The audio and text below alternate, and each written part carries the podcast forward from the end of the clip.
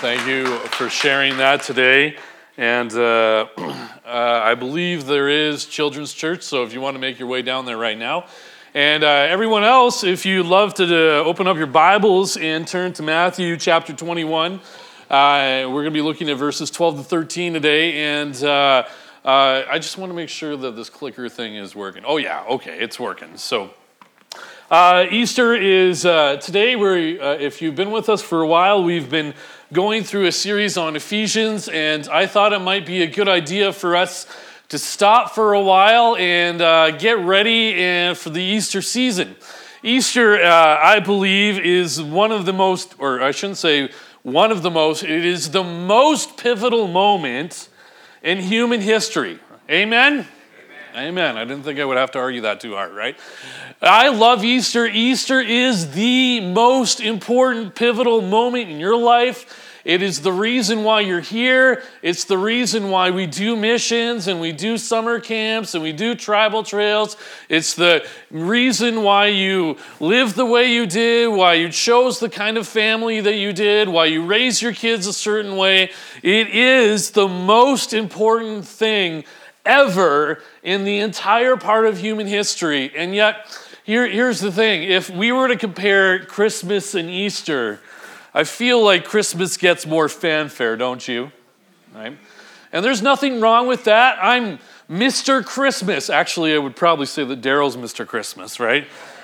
Right? Daryl is, is Mr. Christmas. He loves Christmas, and I love Christmas too. Christmas in our family starts November and it ends like two weeks into January.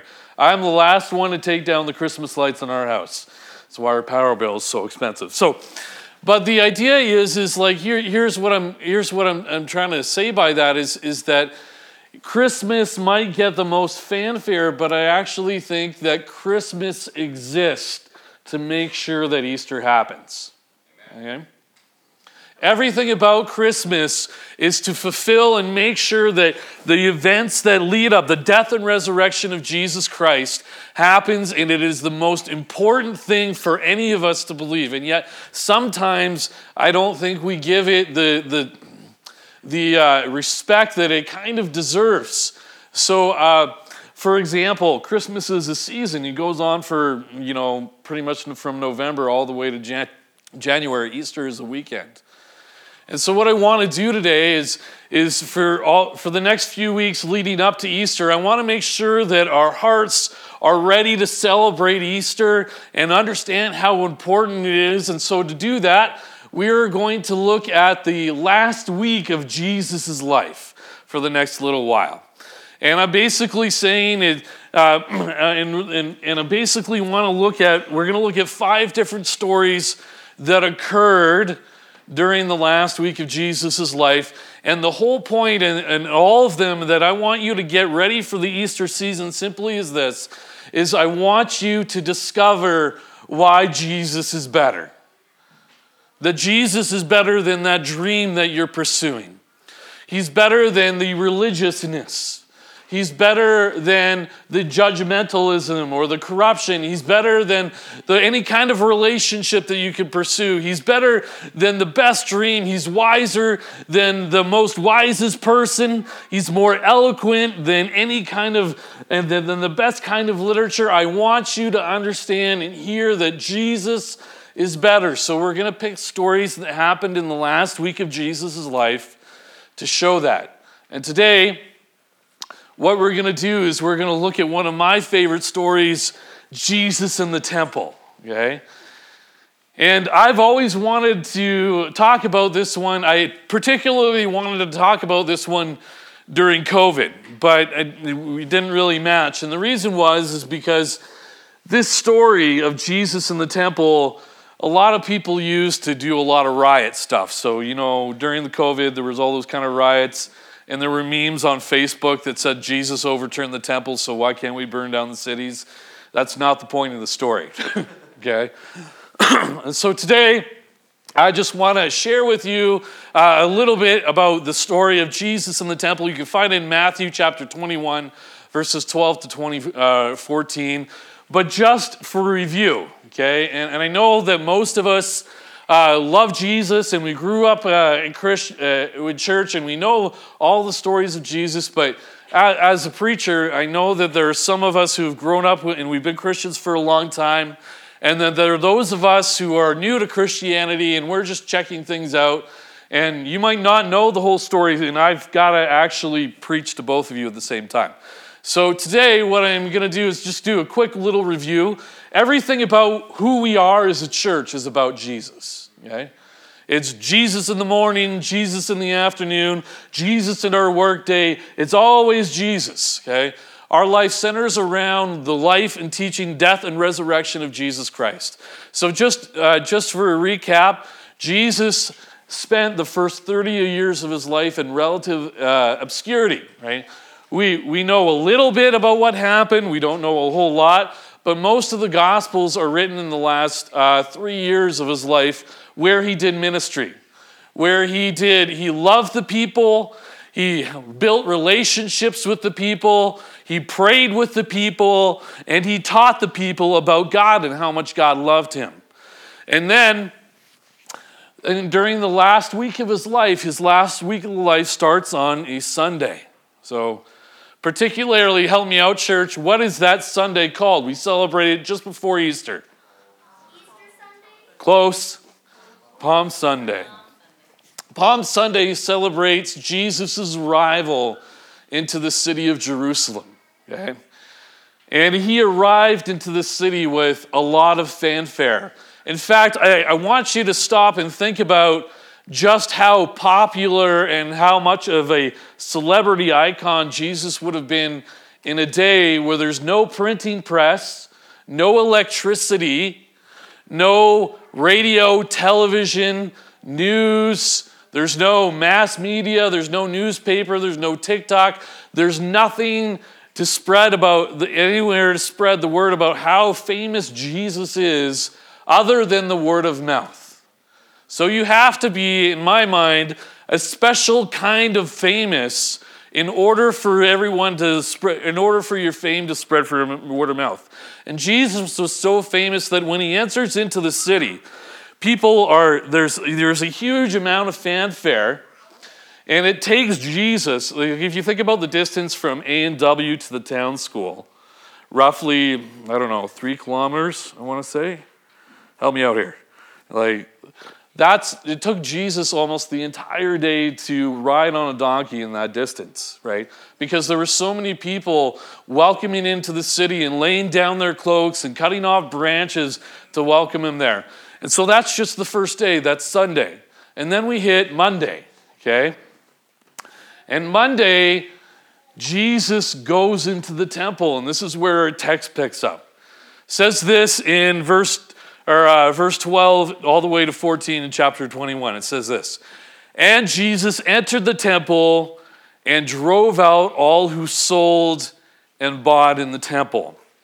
And he overturned the tables and the money changers and the seats of those who sold pigeons. You got to wonder about, you got to like picture that. Is, did Jesus like kick someone out of a chair? Like, I'm not really sure what he did there, but it, he seemed pretty angry.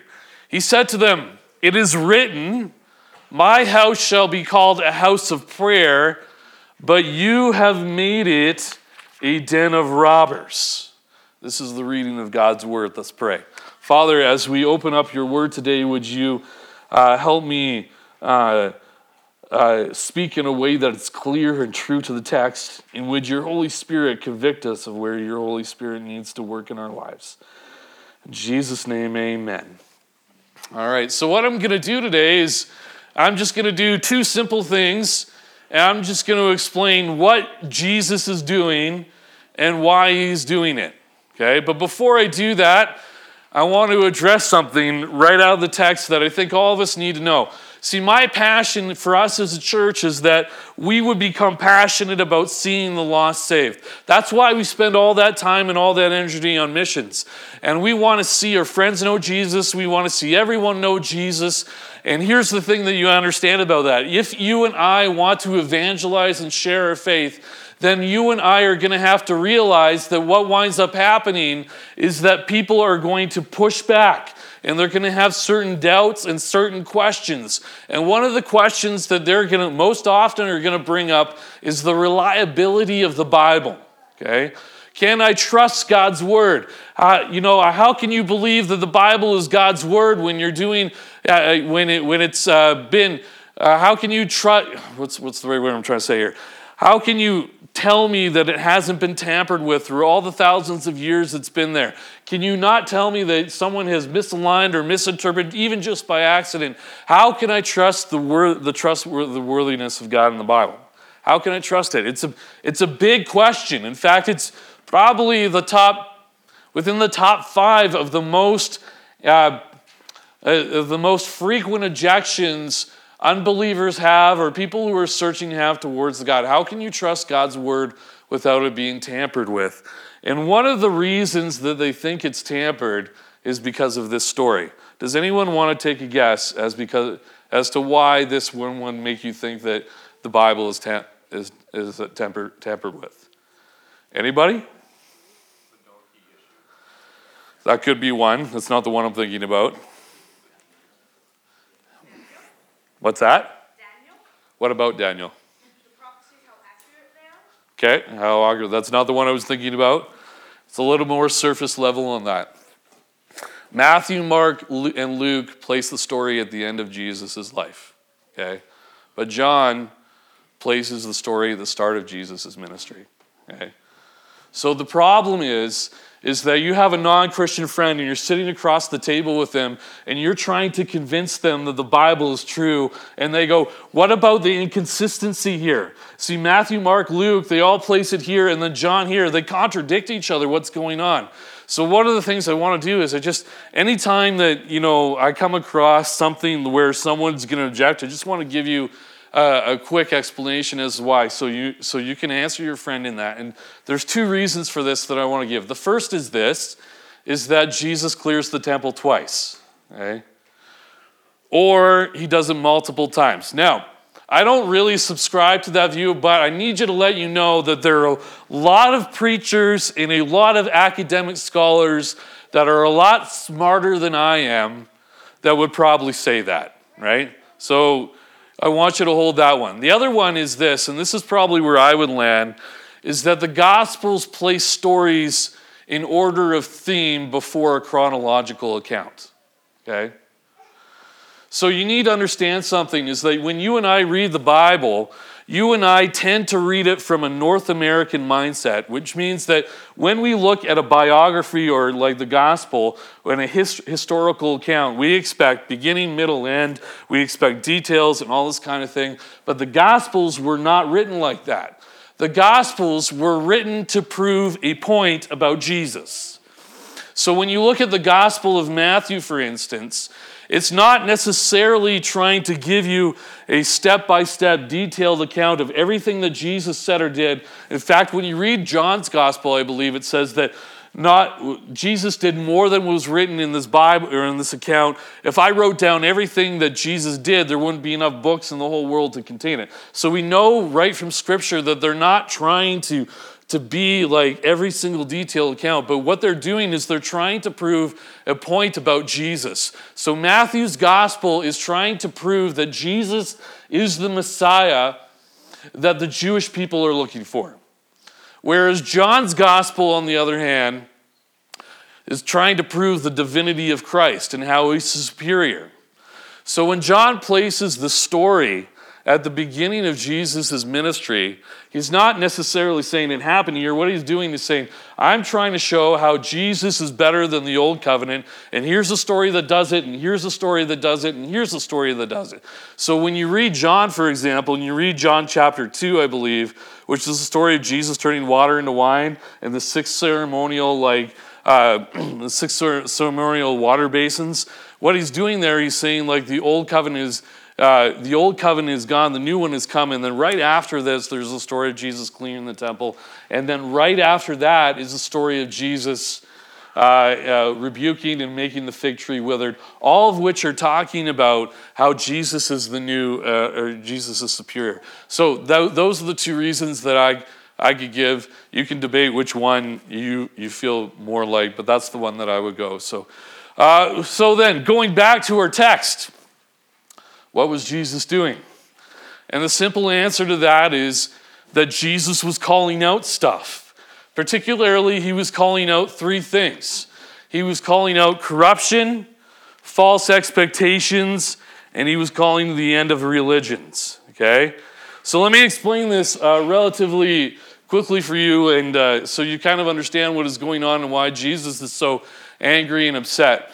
Um, in that day, when Jesus is at the temple, his last week was during uh, a celebration called Passover.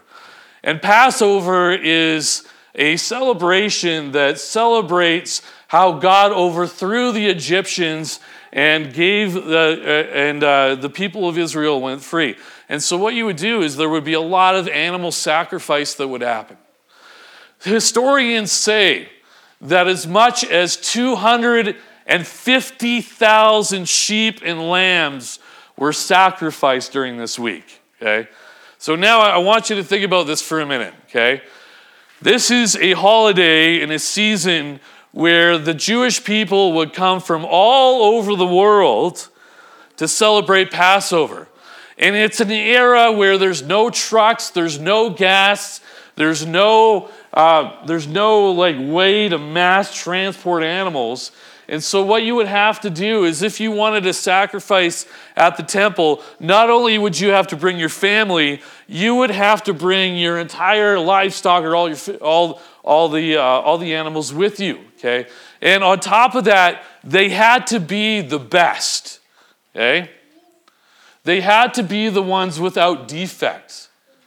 Now, here's the problem the only way that you knew for sure whether or not your animals were without defect is whether or not the priest cleared it for sacrifice. So you brought the animals in, you brought them all the way over from Alberta. You're traveling across the world to go there, and you get there and you find out that they're not worthy enough to be sacrificed.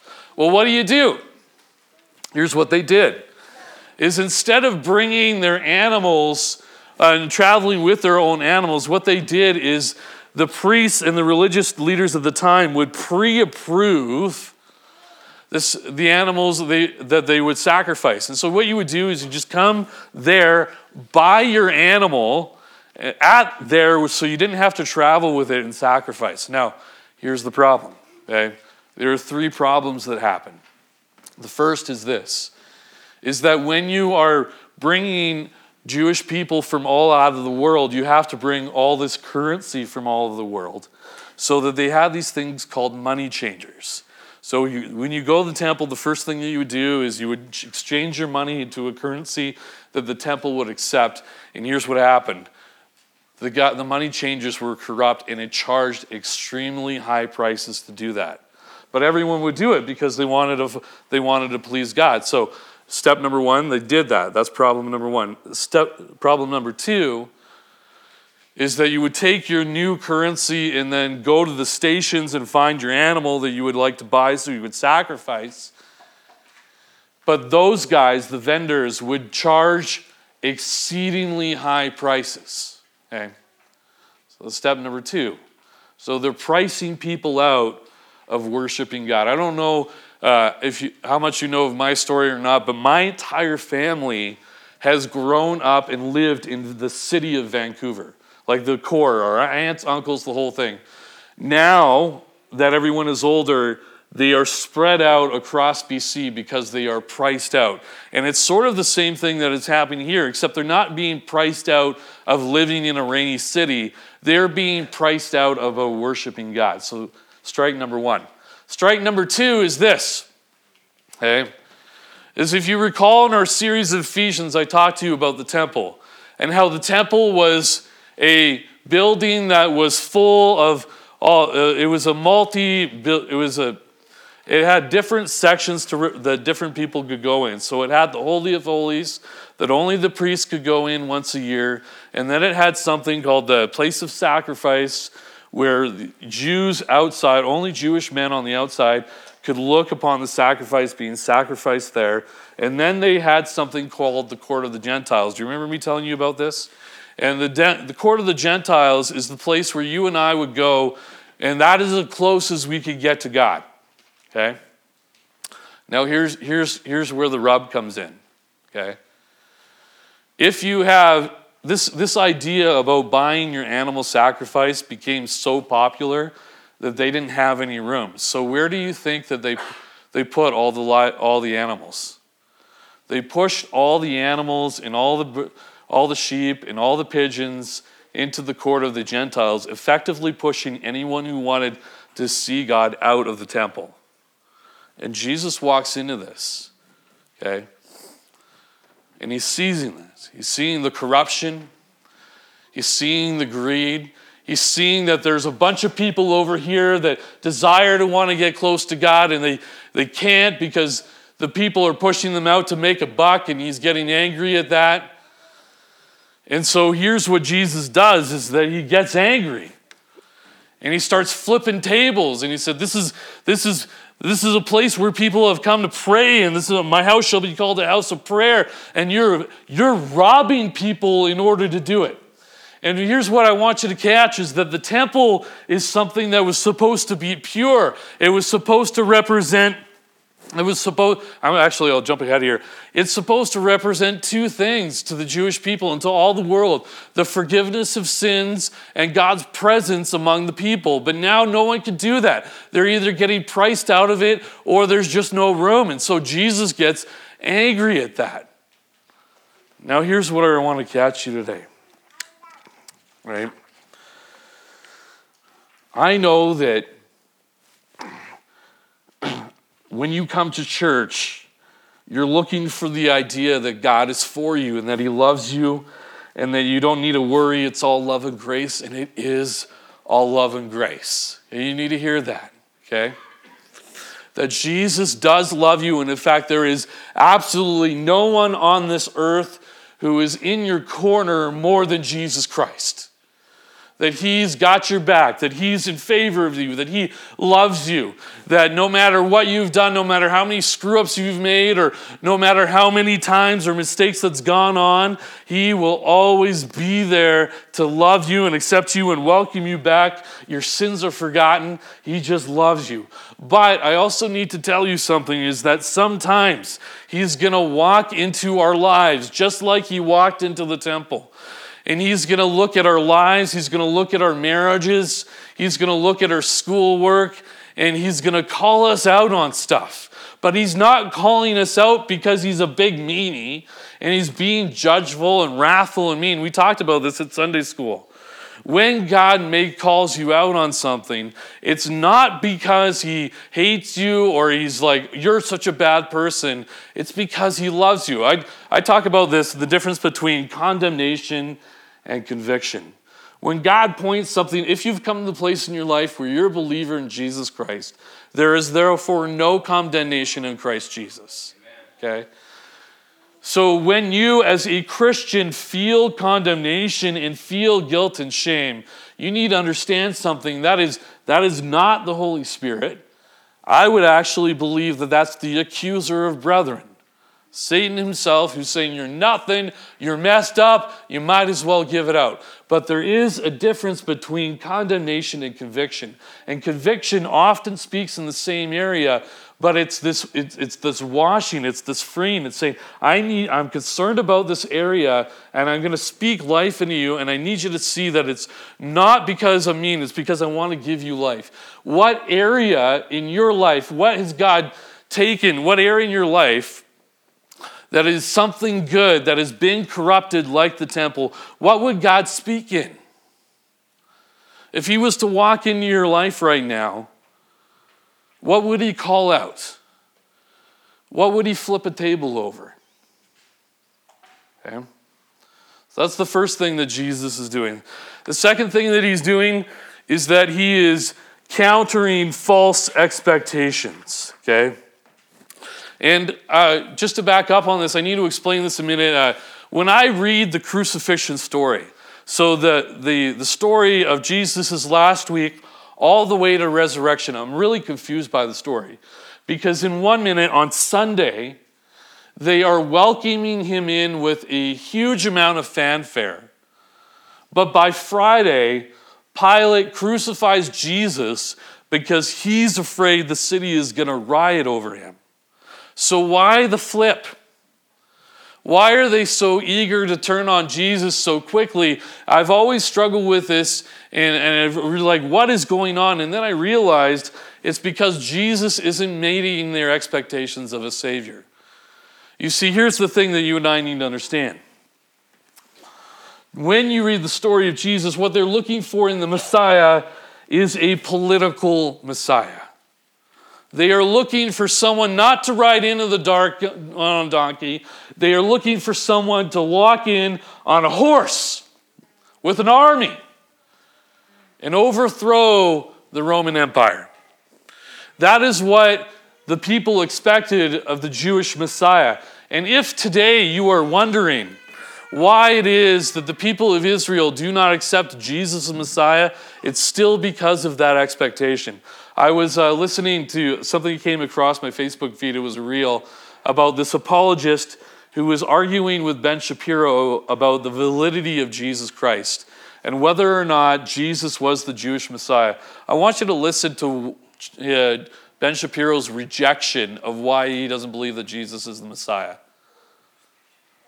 To deliver him over to the Roman authorities by slandering him as a pretender to be king of the Jews and therefore a, a, political figure who could be tried for treason and sedition and crucified. So, from the Jewish perspective, the, this, this narrative has some, some holes in sort of Jewish philosophy. Uh, the, the narrative begins with the idea that Jesus appears in front of the Sanhedrin and then claims to be the Messiah. Well, there's nothing actual criminally in, in any of the tractates that say that if you declare yourself the Messiah, this is actually right. a punishment, a punishable offense. Even right. that, there, there are many Jews, including Bar Kokhba, who have declared themselves messianic figures. The, the real gap here is that in the Gospels, Jesus' vision of himself Messiah is completely different from the prior vision of what the Jewish Messiah is, and is actually outside the scope of how Jews describe the Messiah or really have ever described the Messiah. The Messiah in Judaism has always been a political figure who is destined to do certain things, restoring the kingdom of Israel, uh, re- right. maintaining control of that kingdom, uh, bringing more Jews back to Israel. All of these things are considered sort of political things that the Messiah does. But the idea of the Messiah as embodiment of God is something that's foreign to Jewish religious philosophy going all the way back to the beginning. So even. All right, did you hear that? Like, so, the objection about Jesus being the Messiah they're looking for is the fact that he's not meeting their expectations of a political Messiah. That is one of the object, one of the resistance points today, and it would have been a resistance points back then too. Jesus is not acting like the Messiah that they wanted him to be. And so here he is, and he walks in the first day on Sunday. Yeah, Jesus, you're awesome. You're going to be amazing. You're the Messiah woo woo Jesus, everyone's got the signs. And then Monday he walks into the temple, clears the temple, and everyone goes, This isn't the Messiah the way that we expected that Jesus would want, uh, the Messiah would want. and you know what? We are guilty of that today. The reality is, is sometimes Jesus isn't who we want him to be. Like Jesus, if I thought like if I took the Dave Ramsey course, you'd figure out all my financial problems. I thought if I did all these things that you asked me to in my marriage, it would be fine. I thought you would, if I prayed enough and, and fasted enough, everyone would be healed. Man, I was wanting you to ride in the, on a Jerusalem in a horse. I wanted you to say, I, I, I didn't want you to flip tables. I wanted you to come in and flip the Roman Empire. Okay? Jesus is defying uh, the expectation of what the Savior is. Okay? And here's what I think is so important for you and I to pick up in the story is as the Jewish people are becoming more and more disillusioned with the fact that Jesus is not the Savior they expect him to be, they get angry and turn tail and say, let's hand him over to let's hand him over to Rome. Here's where it comes down for you and I. Are you have you ever been angry at God because he has not saved you the way that he hoped he would. Here's the cool thing about Jesus you can't control him, right? You have, you and I have this expectation of how we should think he work and how we think he should be, and he comes in and he just busts out that and says, "This is the way that I'm going to save you." And you know what's really cool about that? Jesus' version of a savior is better than your expectations of him being a savior. Amen. Amen.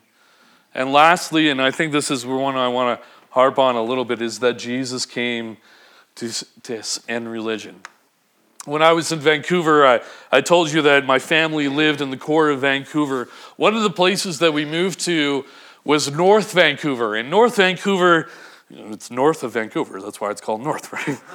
Um, but it's that part of Vancouver that I think is the most beautiful because it's where the it's where the uh, rainforest meets the city kind of thing and you have this beautiful landscape. And I remember when I was when I was a young kid, about five years old, I could look out in my backyard and I could see the mountain. And I don't know if you've ever driven uh, to Banff before and looked at the mountains and say, "Man, those mountains are really close," but really they're a couple hours away, right? In my mind, the mountain that I was looking at was no more than a two-minute walk. And it was so elevated all the time that there was a cloud cover that covered the top of the mountain. And here's what I did as a kid. I don't know why I did this, but I thought, God is up that mountain. And if I run up that mountain, I'm going to find God. And so, like, at five years old, I got in so much trouble for this. I took off and ran up the mountain, only to realize that I was nowhere near close. Man, my parents were so mad, right? Here's where I'm getting with this, okay? A lot of the times, when uh, there's a pushback against Christianity, a lot of people will say, I don't like the exclusivity of Christianity. Meaning, I don't like the idea that Jesus is the only way to heaven, the only way to be saved, the only way to fear whole life. But here's what's so beautiful about Jesus and the temple thing, okay? A lot of religions put Jesus at the top of the mountain. Like God's at the top of the mountain and we got to work our way up to get to him. We got to do all these good things, we got to do all these rituals and all these works. Christianity comes along and said Jesus came down to the mountain for us. Okay? And when he's at the temple, he's here's what I think you need to understand is that he's coming to shut it down. He's coming to speak against the religiousness and say, You don't have to do that to get to me. I'm here, I'm something better. When I was, uh, when, when Liz and I, uh, when Liz was pregnant, I, I wasn't pregnant, but when Liz was pregnant with James, we did the ultrasound thing. You guys remember that? If you had a kid, you would go get the ultrasound, like, oh, that's cute. But there was this thing. I don't, did we do that? I think we did do this. Um, it's like the 3D ultrasound. Have you guys seen that? Where you go in, and you pay extra money. It's a ripoff, but uh, you go in and you have a little like 3D ultrasound of your kid, and they give you a little DVD, and there's Baby Einstein music playing, and all that kind of thing. And so we got that DVD, and we would go home and we would play it, and we would watch it, right? And then a few months later, James was born. How weird would it be if I watched the ultrasound and ignored the real thing, right? It'd be really weird. It's like James would be like, hey, dad, come play with me. Yeah, yeah, get out of here. Let's look at this video, right? But that's exactly what's going on here in the temple, right? Is that the temple is just an image and Jesus is the real thing. Okay? So that's what he's doing. He's speaking out against the sin of corruption.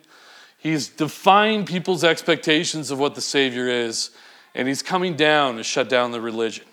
Okay? Which leads me to the why. Okay? Why is Jesus doing it? Right? Well, first, before I tell you why he's doing it, let me tell you what he's not doing. Jesus is not cleansing the temple. Okay? He's not. He's not purifying it. He's not sanitizing it. He's not cleaning it. He's not doing any of that. I don't know if you have your Bibles open, but if you look at your Bibles, mine has Mine's an ESV, that's what I usually read out of. And if you notice in your Bibles, there are headings here, here, here, and here. I, I think most of us know that those headings are not actually in the actual Bible. They are put there by the Bible translators in order to help you understand what you're reading. Okay? And in most cases, they're very helpful, but in this case, they're not because the one that says here, the one that in mine, it says that Jesus cleansed the temple. Jesus isn't here to cleanse the temple. Okay? How do I know that? Two reasons. Number one, if Jesus' purposes was to clear the temple, it didn't work, or purify the temple, didn't work. Because I guarantee you, if you are hard hearted enough to make greed on the religiousness of the temple, you're going after all those sheep that Jesus left over. Okay? And you are setting it back up again the moment that Jesus leaves. Furthermore, just a couple days after Jesus does this, the disciples are walking with Jesus. And in Matthew 24, verse 2, the disciples are like, Look how beautiful the temple is. And this is what Jesus' response. He says, But he answered them, You see all these, do you not? Truly I say to you, they will not be left there, not one stone upon another that will be thrown down. Jesus knows that the temple will be destroyed. Okay? So why would he cleanse it if he knows that he's not if it's not going to be there? It doesn't make any sense. Here's what I need you to understand, and this is the what I what I'm going to leave us with today is that Jesus is not clearing the temple, he's overturning the temple. Okay? You and I need to understand something very peculiar about the Jewish temple, right? And let's see if I can illustrate this in the time allotted. Uh, who's American? Do we have any Americans here? All right. Joe, I'm going to pick on you. okay. When I think about the ideas of life, liberty, and freedom, I think of the United States. Would that be fair to say? Okay. What architectural buildings do you associate with those ideas?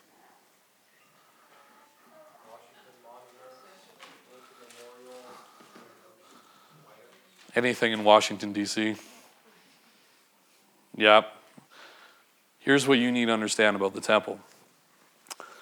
What those buildings represent for our ideas of peace, liberty, and freedom, and the importance that those buildings are, the temple represented that even more. It was the centerpiece of Jewish identity, and it represented two key ideas the forgiveness of sins and God's presence on earth. Okay? It was everything to them. That's why they mourn it. That's why they keep rebuilding it time and time and time again. But here's the whole crux of the story is that Jesus comes in and he realizes that the building has become corrupted. And so Jesus isn't purifying it, he's replacing it with something better. What is that better? It's Himself. So every time that Jesus forgives somebody in His ministry, He's going to war against the temple. He's saying, Listen, I'm here. I'm something better.